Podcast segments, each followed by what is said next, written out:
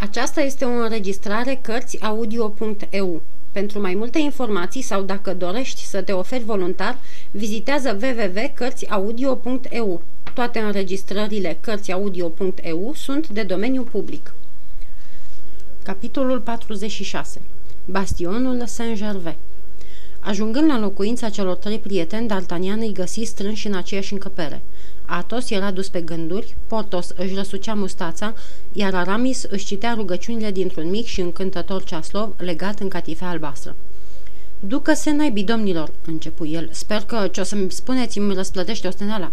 Altfel nu v-aș ierta niciodată că m-a schemat în loc să-mi dați pace să mă odihnesc după o noapte petrecută cu luatul și cu dărâmatul unui bastion. Ce păcat că nu erați acolo. A fost luptă, nu glumă. Eram în altă parte, unde tot așa n-a fost deloc ușor, răspunse Portos adâncindu-și cuta obișnuită a mustății. St, făcu Atos. Măi, măi, făcu și D'Artagnan, pricepând tâlcul ușoarei încruntări a muschetarului. Pare să că e rost de ceva noutăți pe aici. Aramis, vorbi Atos, alaltă eri ai prânzit la hanul lor Parpaio, așa e? Da. Cum e acolo? Eu am mâncat prost. Alaltă era zi de post și ei n-aveau decât de dulce. Cum?" se mira Atos. Într-un port la mare nu se găsește pește?" Ei, zic," lămuri Aramis, aplecându-și din nou ochii asupra cucernicelor file, că digul pe care cardinalul a pus să-l zidească gonește peștele în larg. Dar nu asta întrebam eu, Aramis, stărui Atos. Voiam să știu dacă te-ai putut mișca în voie și dacă nu te-a plictisit nimeni. Pe cât mi-amintesc, n-au picat prea mulți nepoftiți. Da, e drept, cu privire la ceea ce gândește Atos, o să ne simțim destul de bine la Parpaio. Haidem așadar la Parpaio, hotără Atos că aici zidurile sunt ca foaia de hârtie. Deprins cu apucăturile prietenului, D'Artagnan, care ghicea numai după o vorbă, după o mișcare sau după un semn de-al lui că nu era vreme de glumit, îl luă de braț pe Atos și ieși cu el fără să spună niciun cuvânt. Portos îi urmă sporovăind cu Aramis. Pe drum îl întâlniră pe Glimo. Atos îi făcu semn să se apropie și, ca de obicei, Glimo ascultă în tăcere. Sărmanul de el se dezvățase aproape să vorbească. Ajunseră la birtul lui Parpaio. Era șapte dimineața și tocmai începuse să se lumineze de ziua. Prietenii porunciră să li se aducă de mâncare și intrară într-o sală unde, după spusele hangiului, puteau sta în tihnă. Din nefericire însă, ora nu era bine aleasă pentru o consfătuire tainică. Sunase tocmai deșteptarea. Fiecare căuta să se dezmeticească și, pentru a se feri de umezeala dimineții, venea să tragă o dușcă la birt. Dragoni, mercenari elvețieni, soldați din gardă, muschetari, călăreți din noastea regală se perindau cu o grabă care trebuie să-i fi pliit hangiului, dar care strica socotelile celor patru prieteni. Plictisiți răspundeau în silă la salutul, la binețele și la flecărelile tovarișilor de arme. Parcă văd că ne alegem cu o încăierare, mormăi Atos, și acum nu prea avem nevoie de așa ceva. D'Artagnan, spune-ne cum ți-ai petrecut noaptea și pe urmă ți-o povestim și noi pe a noastră. Într-adevăr, se amestecă în vorbă un călăreț din gardă, abia ținându-se pe picioare și în mână cu un pahar de rachiu din care sorbea pe îndelete, Domnilor, azi noapte dumneavoastră erați prin tranșee și pare mi se că v-au cam dat de furcă cei din La Rochelle. D'Artagnan privi pe Atos ca să prindă dacă să răspundă sau nu gura livului nepoftit. Nu-l auzi pe domnul de Buzini care îți face cinstea să-ți vorbească?" grăi Atos. Istorisește ce s-a întâmplat astă noapte, căci domnii aceștia doresc să afle amănunte." Voi n-ați luat un bastion?" se bâlbâi un mercenar elvețian care bea rom cu paharul de bere. Da, domnule," răspunse D'Artagnan înclinându-se. Am avut această cinste. Ba chiar am strecurat sub unul din metereze, poate că ați auzit și voi, un butoi cu pulbere. Explozia a făcut o spărtură destul de frumușică. Nu mai spun că bastionul, nefiind nici de azi, nici de ieri, toată zidăria s-a cam zdruncinat din temelii. Despre ce bastion e vorba?" întrebă un dragon care ținea înfiptă în sabie o gâscă gata să o frigă. Bastionul Saint-Gervais, din spatele căruia ceilalți îi hărțuiau mereu pe ai noștri, răspunse D'Artagnan. Și a fost luptă mare? Da, mare. Noi am pierdut cinci oameni, iar ei opt sau zece. Ei, drăcia dracului, exclamă elvețianul care, cu toată bogata colecție de înjurături a graiului german, luase obiceiul să înjure pe franțuzește. S-ar putea să trimită pionieri, chiar acum de dimineață, ca să dreagă bastionul, zise călărețul din garda regală. Da, s-ar putea, în cuvință D'Artagnan. Domnilor, propuse Atos, hai să facem o prinsoare. Ta, ta, un prinsor, se bucură elvețianul. Ce fel de prinsoare? întrebă și călărețul. Așteptați o clipă, îi rugă dragonul punându-și sabia în chip de frigare deasupra celor două grătare mari de fier ce sprijineau jarul căminului. Vin și eu. Păcătoșenia ta de hangiu, repede o străchioară ca să nu pierd nicio picătură din o sânza acestei neprețuite zburătoare. Așa, așa, băigui elvețianul, grasim de la gâsc foarte până la tulceaț. Haideți, îi îmbie dragonul. Acum prin soarea. Te ascultăm, domnule Atos. Da, să auzim prin soarea, rosti și călărețul din garda regală. Ei bine, domnule de Buzini, mă prind cu dumneata că cei trei tovarăși ai mei, domnii Portos, Aramis și D'Artagnan, vor prânzi împreună cu mine în bastionul Saint-Gervais și că vor rămâne acolo vreme de o oră, cu ceasul în mână, orice ar face dușmanul ca să ne gonească. Portos și Aramis se priviră unul pe altul. Începeau să priceapă. Ascultă, șopti D'Artagnan la urechea lui Atos, ne duci la moarte pe nerăsuflate. Dacă nu ne ducem, ne omoară și mai pe nerăsuflate, răspunse Atos. Pe legea mea, domnilor, se învoi Portos răsturnându-se pe scaun și răsucindu-și mustața, minunată prin soare. De aceea o și primesc, rosti domnul de Buzini, dar acum să vedem pe ce o facem. Dumneavoastră sunteți patru, domnilor, urmă Atos, iar noi suntem tot patru. Ce ziceți de un prânz pe cinste pentru opt tacâmuri la sprimioare? De minune, în cuvință domnul de Buzini. Foarte bine, se învoi dragonul. Asta pun la mine, zise și elvețianul. Cel de-al patrulea ascultător, care până atunci tăcuse chitic, făcu semn cu capul că încuvințează propunerea. Prânzul domnilor e gata, vesti hangiul. Atunci adu aici, porunci Atos. Hangiul dădu ascultare poruncii.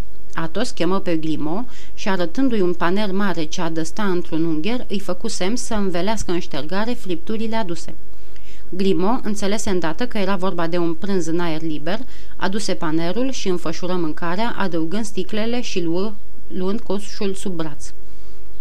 Dar unde o să mâncați mâncarea mea?" se miră hangiul. Ce-ți pasă?" răspunse Atos, de vreme ce-ți plătim." Și aruncă regește doi pistoli pe masă. Să vă dau rest, domnule ofițer?" întrebă hangiul. Nu, mai pune două sticle de șampanie și ce-ți rămâne va fi pentru ștergare." Hangiul nu făcea treaba atât de bună cum crezuse la început, dar se despăgubit strecurând celor patru oaspeți două sticle de vin de Anjou în loc de două sticle de șampanie. Domnule de Buzini, vreți să vă puneți ceasul după al meu sau să-mi dați voie să-mi pun eu ceasul după al dumneavoastră? Firește, domnule, răspunse călărețul scoțând din buzunar un foarte frumos ceasornic împresurat cu diamante, este șapte și jumătate. 7 și 35 de minute, spuse Atos. Vom ști deci că al nostru merge cu 5 minute înaintea ceasului dumneavoastră, domnule. Și salutând oaspeții încremeniți de uimire, cei patru tineri se îndreptară spre bastionul Saint-Gervais, urmați de Grimaud, care ducea coșul fără să știe încotro merge, căci de prins să asculte orbește, nici nu i-ar fi trecut măcar prin gând să mai întrebe. Câtă vreme n-au ieșit din cuprinsul taberei, cei patru prieteni nu schimbară între ei niciun cuvânt. De altfel se țineau scai de ei curioșii care, aflând de prin soarea făcută, voiau să vadă ce o să se întâmple. Odată trecuți însă de brâul întăriturilor, când dădură de câmp deschis, D'Artagnan, care n-avea habar despre ce era vorba, socoti că venise vremea să ceară o lămurire. Și acum, dragă Atos, începu el, spunem te rog și mie unde mergem. Știi bine, răspunse Atos, că ne ducem la fort. Și ce să facem acolo? Știi bine că ne ducem să luăm prânzul. Dar de ce n-am luat prânzul la Parpaiu? Fiindcă avem de vorbit lucruri de seamă și acolo nu puteam vorbi în tihnă nici cinci minute, cu toți nepoftiții care foiesc, salută, intră în vorbă. Dincolo măcar, urma Atos, arătând spre metereze, nu o să ne mai pice nimeni pe cap. Mi se pare, grăi D'Artagnan cu acea cumințenie care la el se îmbina atât de firesc și de armonios cu o neasemuită vitejie, că pentru asta am fi putut găsi un loc mai ferit de dâmburile nisipoase de pe țărm unde am fi fost văzuți toți patru împreună, așa că după un sfert de ceas cardinalul ar fi aflat prin iscoadele lui că ținem sfat. Da, grăia Aramis, Atos are dreptate. Animat venturul in desertis. Un deșert n-ar fi fost rău deloc, adăugă Portos, dar vorba e unde să-l găsești. Nu e deșert unde o pasăre să nu-ți poată trece pe deasupra capului, unde un pește să nu poată sări din apă, unde un iepure să nu poată zbughi din vizuină și cred că nu-i pasăre, pește, iepure, care să nu fie ajuns iscoada cardinalului. Atunci, mai bine să ne ținem de hotărârea noastră, de la care de altfel nici nu ne mai putem abate, fără să ne crape obrazul de rușine. Am făcut o prinsoare, adică o prinsoare la care nu ne gândisem și desfid pe oricine să-i ghicească adevăratul tâlc.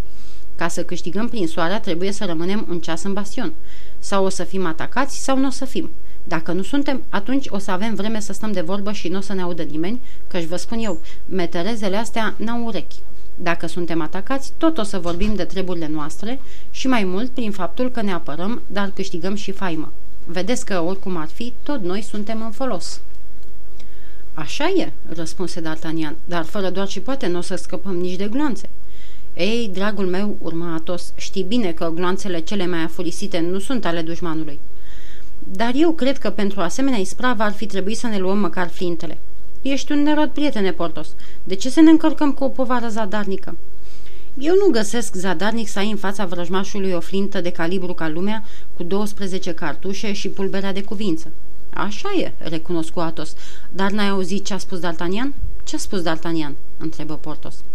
D'Artagnan a spus că în timpul atacului de astă noapte au fost 8 sau 10 morți dintre ai noștri și tot atâția din ceilalți. Și apoi?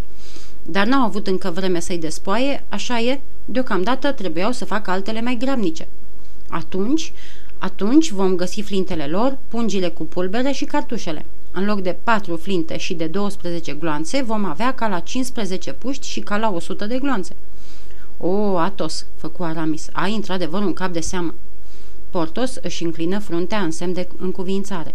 Numai D'Artagnan părea a cugita altfel.